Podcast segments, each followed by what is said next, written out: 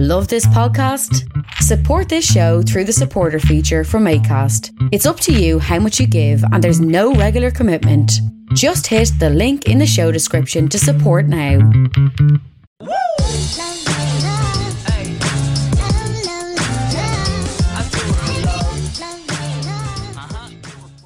Thomas, you're very welcome to episode 10 of Scaling Your Business podcast. Thank you very much for having me on, Rian. It is a pleasure. Yeah, I'm delighted to have you here because most of the guests, when you Google them, there are one or two pictures come up, but you have some presence online. uh, some would argue too many pictures. Yeah, I'm making content since I was like 12, so um, there's like a pretty deep catalog of stuff on the internet. So, uh, and I love making content. So, yeah, well, there's a couple of things that we I feel like we both believe in, so I'm really excited for this conversation because it's a lot of what I've been trying to initially trying to ram down the throats of the older generation, and less so doing that and more so just doing it myself, and eventually they'll cop on or not. Um, but we, we've got a number of mutual connections from doing research. I know that you know Jamie White. I know that you know Alex Palmadilla uh, and a couple of others as well. So, um, and from having chatted to a few of them over the phone over the last couple of days, no one has a bad word to say about you. So, although you have a good presence, it, it, it it's good. Or a big presence is good. So, look, a couple of things I want to jump into today. I want to hand the microphone to you to give an introduction because You've started out what I can only assume was B two B door or sorry, uh, door to door sales and PhoneWatch. You mm-hmm. did an internship at Microsoft. Uh, you've gone viral for a couple of your videos about is college worth the investment or not. We can jump into that. And then most recently, you started a what I can only describe as an influencer house. So rather than me give your entire CV, why don't you take the microphone for 30 seconds and tell everyone who you are? Yeah, cool. That was a nice tee off. Uh, yeah, so Thomas Arnold, 23. As you said, uh, I've done a couple different businesses so far. Basically, the first one I started when I was 18 was a video production business. So that's called Fearless Media. That's sort of almost finished up now, but uh, I still do a little bit of it at the side. And that's just pure video production. So that's brands getting videos out on social, websites, stuff like that. And then the other business I started last year in September was a thing called the Go House. So it's Ireland's first TikTok house. And that's the two main businesses I've been running with. But other than that, uh, I've always had a, a, competitive streak in me. I always used to love sports. And now I guess I just really like business. And I'm just very hungry to build something of meaning and sort of uh, not be an inspiration for other people, but like try and lead by example as best I can. So, um, yeah, I'm on the journey to do that. What is it that lights that fuel underneath your ass? Uh, that's a good question. Uh, I think I'm just like never really happy with anything. I put it that way. I'm never really satisfied with anything. So that sort of is definitely what drives me. Now, look, I'm not necessarily the hardest working person in the world, nor am I the most successful or anything like that. But I do have this weird, like, just want to always do more. And even that goes so far back as when I was nine.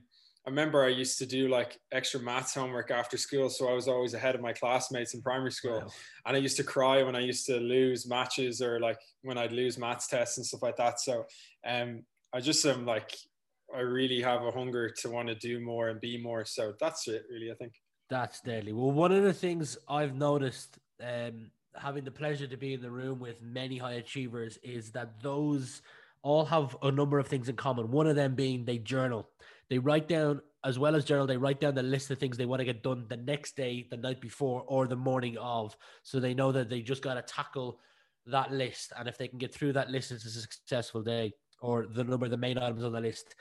When researching you, you did a video on your biggest lessons learned from 2020 you listed three things. Can you talk me through why you chose those three? Move faster, dream big, and you've got no idea what is on the other side of what someone says to you.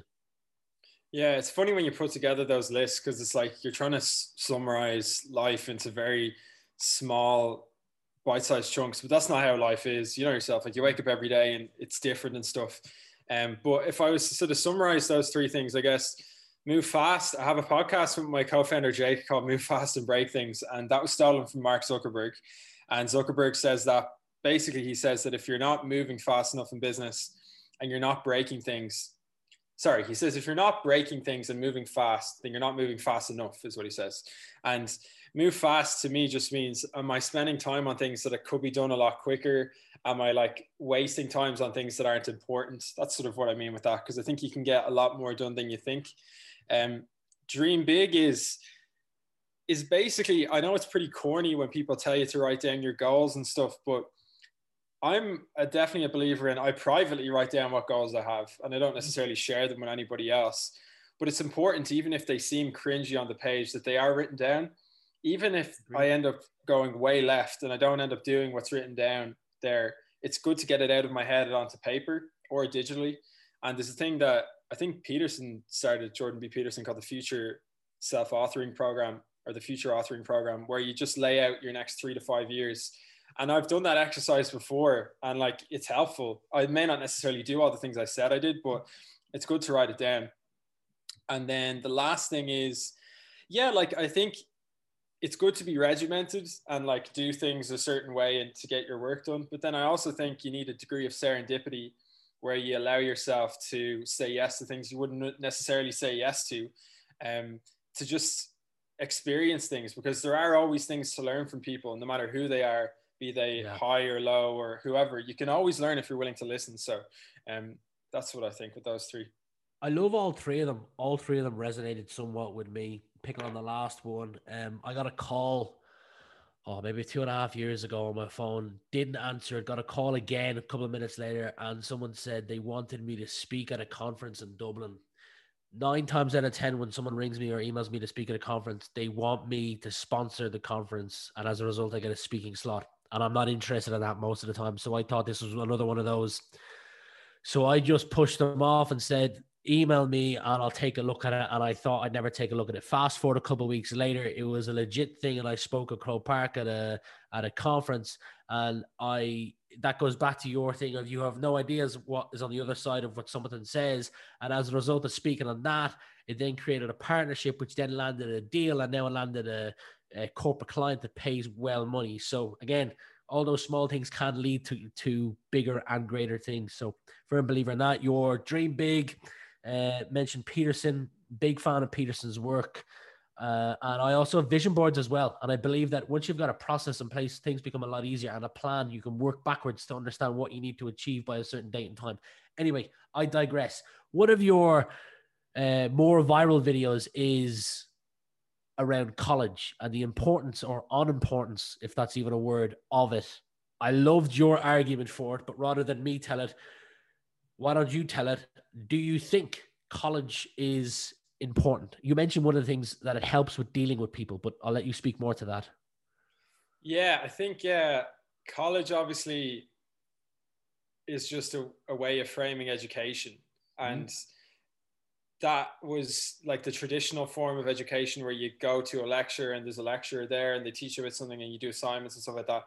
That was like way more important, say 30 years ago when my parents were growing up, where there was a there was like a legit scarcity of people who had a college education and those who had it probably did know more than people who didn't have a college education and therefore they were probably more valuable like in the workplace and therefore you should hire them and then when the internet started and people now can access information on their fingertips, well, all the information became commoditized. It's all a commodity now. So like you can find it anywhere. It can be in books. It can be on Google. There's no like. You real... can't hide. No more excuses anymore. Yeah, yeah, yeah. Like the quality of the information is about the same. Or Like I'd argue you could probably research stuff better than what people can just present to you in a textbook. And the stuff in textbooks, they're like released over a series of years. They might be five, six, seven years old particularly if you're to look at the social media scene, stuff changes like every single year. You'd actually almost need to be writing new books every month to, to keep on track. So the reason I go into that spiel about college is that college's relevance is not the same as it once was. So if you want to go to college, I think you need to reassess, well, what do you want to get out of it?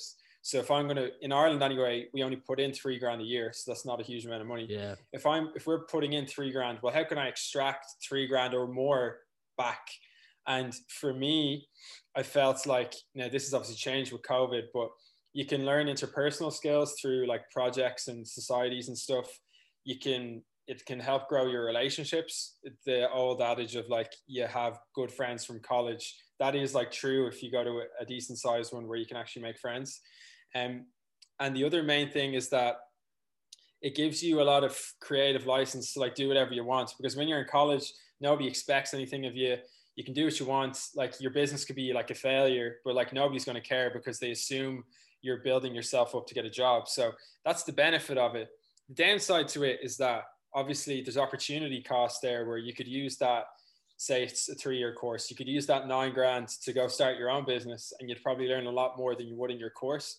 And um, there's also the time where like I it's hard for me to judge this because I'm only 23 but I feel like your energy is highly skewed toward the first towards the first part of your life.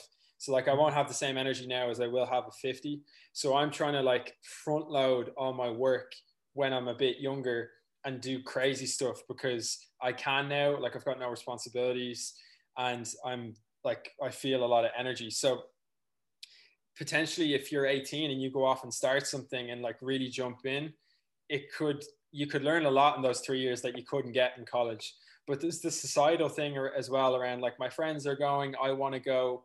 Um, it can be a difficult choice for people. So I think the main thing is that go into college consciously understand what you're trying to get out of it and conduct yourself in that way. Go in and say to yourself, this is what I'm here for, as opposed to just like rolling in like a fucking snowflake and you don't know Agreed. what you're doing. Agreed. One of the things that you picked up on was knowing what you're going in for because connections in college can kind of like that's why a lot of the larger colleges can charge such a massive fee because th- there's more and bigger doors that can be opened for you. But again, know what you're going in for. A friend recently said to me, Rian, I want to start a marketing agency. So I'm going to go to DMI to do a three year course so we can learn about digital marketing. And I said, mate, you'll be outdated within three weeks of being on that course if that's your only goal. If you want to go in to make connections, yeah, go in with that. But have a number of reasons why you want to go in rather than just learn the curriculum because it's outdated before it started. Like people come out with digital marketing books, and I I almost laugh if their sole reason is trying to sell it to make money. Because one, that's incredibly difficult, but two, the books are dated by the time it's already gone to print. If you're using it as a like a business card to get on podcasts and different shows, that's a good excuse. But most books are outdated. If in that realm, after college, I'm assuming you did the time of college then work. If not, you can correct me here. But after college, you spent some time uh, at Microsoft. This is during college. During during college. Okay, so during yeah. college, you spent some time at Microsoft. You had an internship at Microsoft. What lessons did you learn from your time at Microsoft? I actually, you say during it? I had an internship during my college, and I found the last year of college the hardest to be because I had a taste of what life was like after college, and my interest in college became non-existent. Interesting, interesting. Yeah. So like basically how my degree were it was the same as you then. So uh, my third year was internship and my fourth year was yeah. fauna final year college. And uh, the thing the biggest things I learned in Microsoft was there's a high degree of like corporate rigor. So there are corporate executives who are just absolute animals and I I didn't like that old phrase there is levels to this shit. I didn't understand that phrase until I went in there and understood like there are people who just demolish everything and they're amazing. Um I understood that there's there can be a lot of red tape the bigger an organization gets, and there is a bit of a trade off between you can have a good brand name on your CV, but you might not be as able to be as agile and to do as many things because there's a lot of like um, sort of tape around you. But like I learned how to work in teams and expectations of managers and even just to understand how a corporate organization works and thinks like that was really really helpful to me and it goes without saying the people there were so nice as well. Like they were just like they easily like we got paid well in that place yeah. compared to other companies. You know, they have every right to not or to get it for free because we have to go brand name under our name. So that's sort of what I learned from that. Um, but I actually went into final year with like a way more mature head on my shoulders. I think I went into it as like the guy who makes YouTube videos and thinks he's the shit. And I was definitely humbled by all the good work that they do there, you know. And uh, but I actually found final year so much easier after thing because wow. because I already knew what it was like to work for myself because I was doing that since I was 18.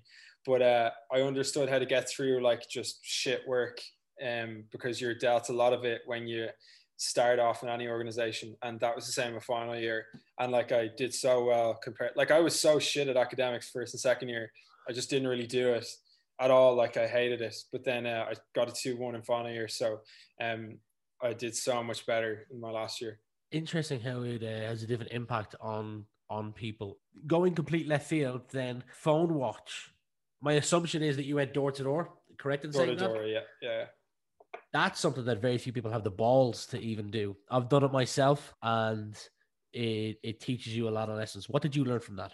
I think one of the main things I learned was that you gotta persevere is one thing, and that often having like a quote unquote shit job is not necessarily a bad thing. So when I was doing the PhoneWatch job, I used to like leave the house. So to put it in context, I was in DCU doing genetics. I hated it. I left. I had no job. I had never had a job before, and uh, I just saw this thing with PhoneWatch applied and just went for it because it it was just an interview and they were hiring a lot of people. And um, when I went in, I realized that it was like all commission based and it was going to be a bit of a tough slog. Um, but like I'm naturally quite stubborn anyway. So even though when I was coming home, mom and dad were like, "Why would you, why would you go do that?" Because it's not as if I needed to, because I could just live off mom and dad if I wanted to. Yeah. Not that we have a lot of money, but like we're, you know, I could sit at home here all day and like there wouldn't be any problems. Um, but I just decided to do it, and what I learned from it was like how to deal with fear and how to deal with like uh, people who are very disagreeable and how to deal with like rejection and um, i remember like the very first time i got a sale it was like the scariest experience ever because it was like 10 p.m west side of dublin going to the house and i was like i was amazed i got in because we had practiced it so much like in the office but it's a different ball game in the office versus out in the field and when I actually got into the house, I remembered I had no idea how to sign the contract. I like my mind completely went blank. And like all you need is three signatures. And if you don't walk away with those three signatures, the likelihood that they'll allow you back in to sign them is like minuscule. So uh, I was like sweating buckets, ringing my manager, running to the bathroom, and um, trying to get the like I think I had to get another contract sent out to me. And by midnight, I had the thing signed, and I was like shitting a brick. But I went home so happy and uh, with with door to door sales, you really learn about winning and losing because like it's zero or one. Like you walk away with no contract signed or a contract signed, and uh, I eventually left that five or six months in. I never made more than like probably fifteen hundred in a month, but uh, I learned a huge amount and like it hardened me up a lot, and uh, I'm really grateful for it. Yeah, it, it's interesting to use the word rejection because I had similar experiences. I now still work in sales. I sold a business so I could get back into sales. Crazy, you might think, but uh, my my attitude shifted when I had this experience. There was these two guys that came around. They're part of a religious organization trying to convert me to their side, as you may think. But they come around six months on the dot every six months, and my answer was always the same: No, thanks. See you later but they'd go, uh, they they'd leave with a smile and they'd go to the next door, and they were always rejected. And one day I ran out after them, probably crazy, but I said to them, "How have you just faced twelve no's and you're still smiling?" I'd have thrown in the white towel, and they just said uh, they're not ready. And I was like, "Who's not ready?" The people that we're talking to, they're just not ready. And I was like, "Wow, that's interesting." And when you shift your attitude to just they're not ready, you don't have to say it out loud in my head. And also, someone else told me, you know, every no is closer to a yes. I found that harder to get over. The fact that they're not ready helped me massively. I want to move on to lead generation. I'm a big, big preacher in that intent matters. So I'll tee this up for you in the sense that a lot of virtual events over the last 18 months, particularly I work in the SaaS space, have gone in with uh, the hope of putting on an event to generate leads I think that's the wrong strategy. I think that if your goal in, in running an event is to deliver the best experience possible, the leads will come as a result. So I think the intent is to deliver an exceptional experience rather than the intent to generate leads. Um, I'd love to know your thoughts on that. Yeah, like I think uh, that really comes across in people's social media content. Like I speak to a lot of business people, and some of them go, I'm going to really get out there and start pumping stuff out on LinkedIn and YouTube and all those things. But uh, my opinion on say social media content is that it should be coming from like the right place. Like you should be making it because you want to make it and you actually have a, a point that will help somebody else. Not necessarily that they're going to ring you up and like take you for a video job or hire your business or all that stuff. And ironically, when you actually do it from, as you said, a place of like good heart, the people who end up coming to you, they invariably like never ask about the price or they never like they uh, they trust you already because you you were vulnerable enough to like speak your mind and they they think you'll actually listen to them. So um people can tell a million miles away when people are being fake. So mm-hmm. like you just sort of got to be yourself. No there's definitely a place for outbound sales. Like there's definitely a place for sending out emails to email lists with sales assets and booking people on calls. That's definitely for certain. And there's there's a time and a place to ask for things but there's also a time and a place to give as well. And um, that means uh, what's the thing i would learn in primary school? To forgive and not to count the cost. Basically to, to give without asking of anything in return. And i think that's yeah. what you're getting at there give without expectation. I think that's what Gary Vaynerchuk yeah, says in some of his videos. I, I do want to get into outbound, but before I get into that, one of the notes here I have is you know times are changing, but many still work the old way. The old way being phone calls. I do it myself. It's effective, um, and even trade shows. I was listening to a, uh, a podcast yesterday, and a well-known person in my industry said that he'll still continue to go to trade shows, although they're virtual, because, and he knows they're not effective, but it will be noted if he's not there.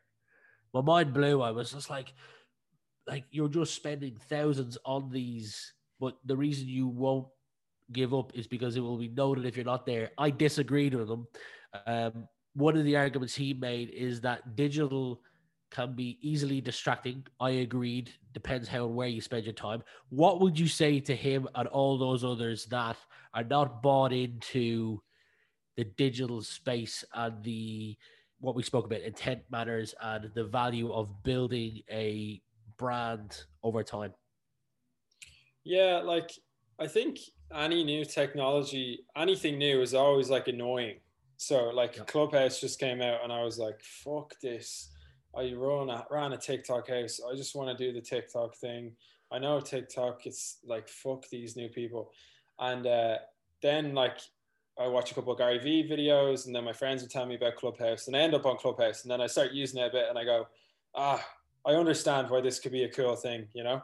And I think obviously it's a lot easier to just stick with things you know, and yeah. like I look, I do that as well. We all do that, but um, sometimes if you're able to think of things critically, you have to ask yourself, am I getting better bang for my buck doing this versus that? There's always like a choice. Like, do I do this or do that? Do I do I put out a LinkedIn video? Do I do direct mail? Do I do a TV ad? Do I do an Instagram ad? And although things may have worked for you for you before, like innovation and all that is down to like trying out new things. And sometimes it just means being open minded to listen to someone like yourself, Rian, or someone who's had experience in more the digital space and just like ask the question like, did it help? Did it help going on digital? Maybe some places it, it actually works to do direct mail. Like, I think for Domino's, direct mail still works for me because it's like I actually, even though I hate junk mail, when they, that comes in my door, I'm like, oh, I might get a Domino's tonight. And there, yeah. there is a time and a place for everything like maybe it is worth spending 20k on Irish Times articles back and front if you're going for that older demographic, like my dad who has a digital subscription. So there's no blanket rule for everybody, but it's a bit like uh, uh, maybe it's a bad example, but like in college they try and give you a taste of all the aspects of business, and then you choose which one you going you want to go into, and like that comes from a place of if you don't know what your palate is for business. You don't know what you're going to like. And if you're to funnel yourself into one thing before you've tasted everything else, then you may end up doing something you don't like doing.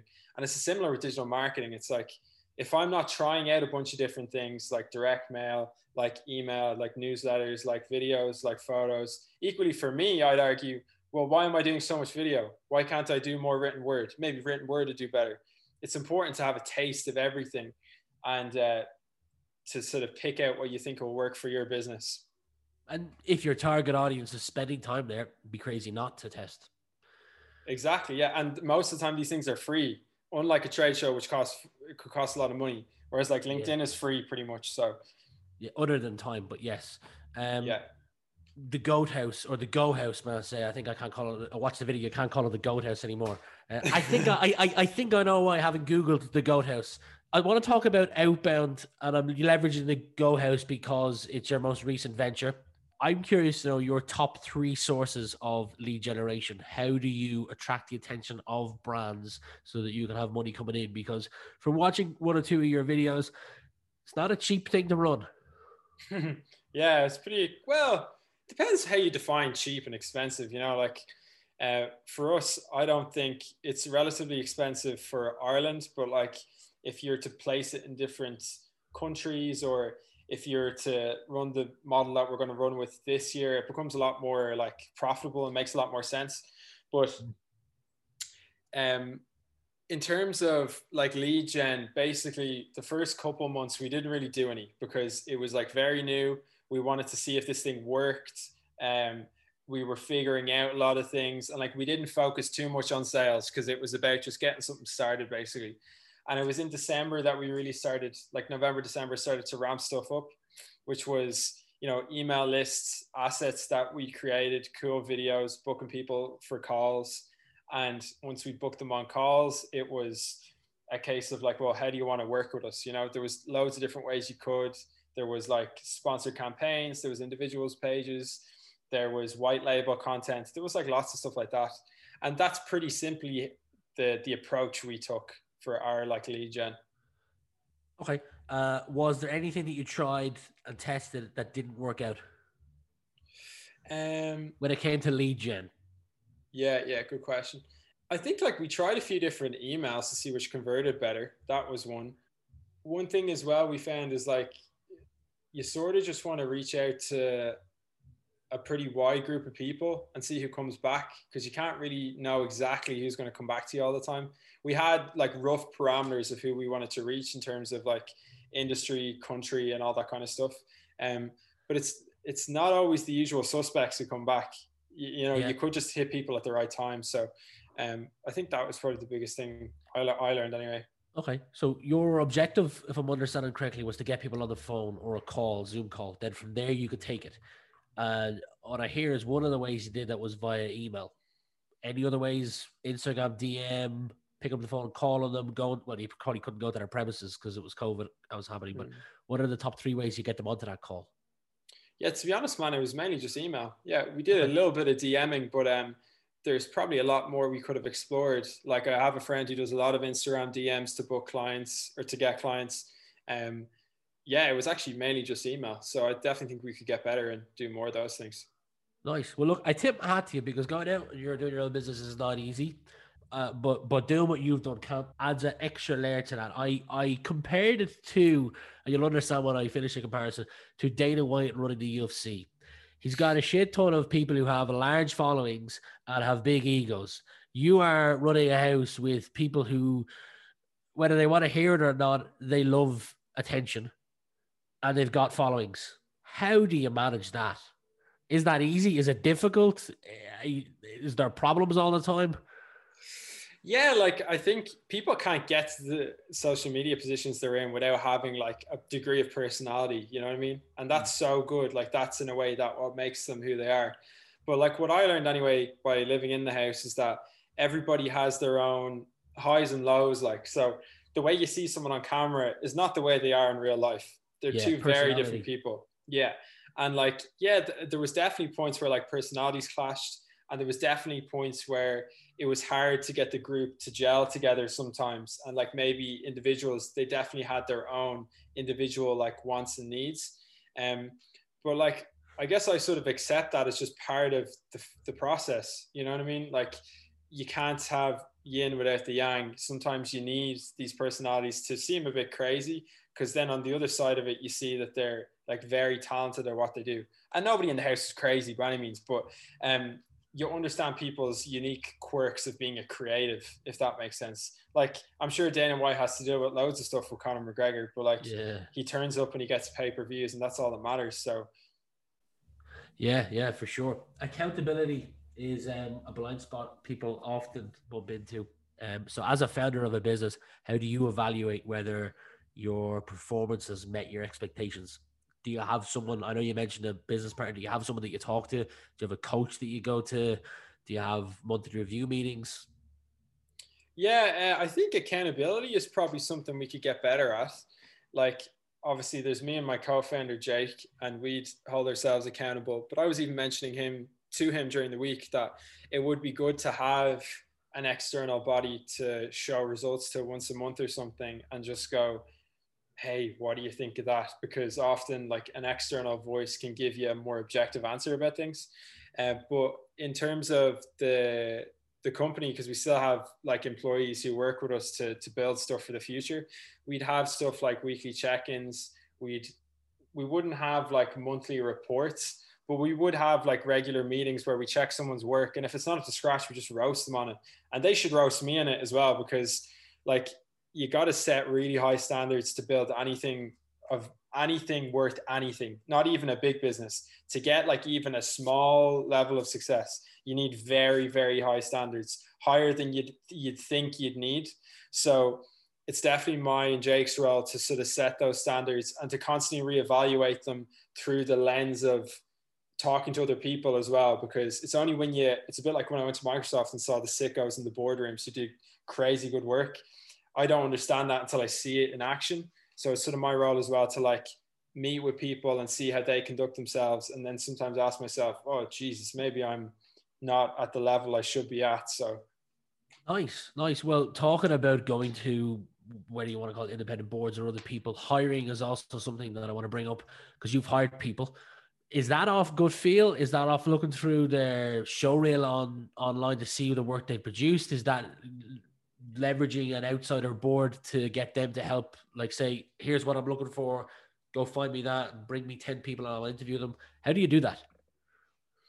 Yeah it's a bit of a dark art hiring uh, probably something that's like the most underrated i think as ceo because like it's so core to your business because the people who you hire like really set the culture in a, in a big way. So for us it like to date we've only hired a max of like 10 there's not everybody is with us who started but there's we've hired about 10 people so far and half of it was sussing out through friends who they knew would like be a good fit.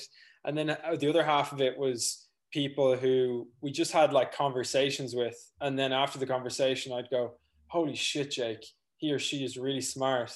Let's let's get her on board or like is there a role that they could fill because uh, we love people who just like lay the smack down. Like you give them a task and they go, "This is how it should be done. You should do it like this, this, this." And uh, as someone who runs the business, like I pretty much just want my staff to go, "Here, I." I, might, I need to give them direction, obviously, but then they go off and they just crush it like in a certain area, and then they come back and they're like, "This is what I did," as opposed to needing to wean off me all the time for answers and they need to have like a high degree of autonomy, if that makes sense. So yeah, completely. And one of the things I noticed, I, I did a deep dive on research before this podcast. You brought one of, I think it was a videographer or photographer into a room who you felt wasn't happy. Uh, and you questioned that to help him to push him towards an area that he could, you know, showcase the talents you knew he had. That's a skill in itself. Some people would just say he's not performing, get rid of him. Why did you decide to go down the route of let's bring him in and see what's wrong? Yeah, like I think sometimes there are scenarios where people come in and then their roles change and like maybe the role isn't there for them anymore, which is like very it's like quite sad in a way because like they came in with a specific purpose purpose and then as the business like evolves and changes it wasn't what it once was and like all of a sudden that person can't like fulfill that role in that scenario where in, and in that particular one it wasn't that the business had completely changed it's just the scenario had changed and the stuff that that person was doing it needed to change like and we just decided in that moment that instead of doing these two things he was going to double down on this one thing which we felt like he was really good at.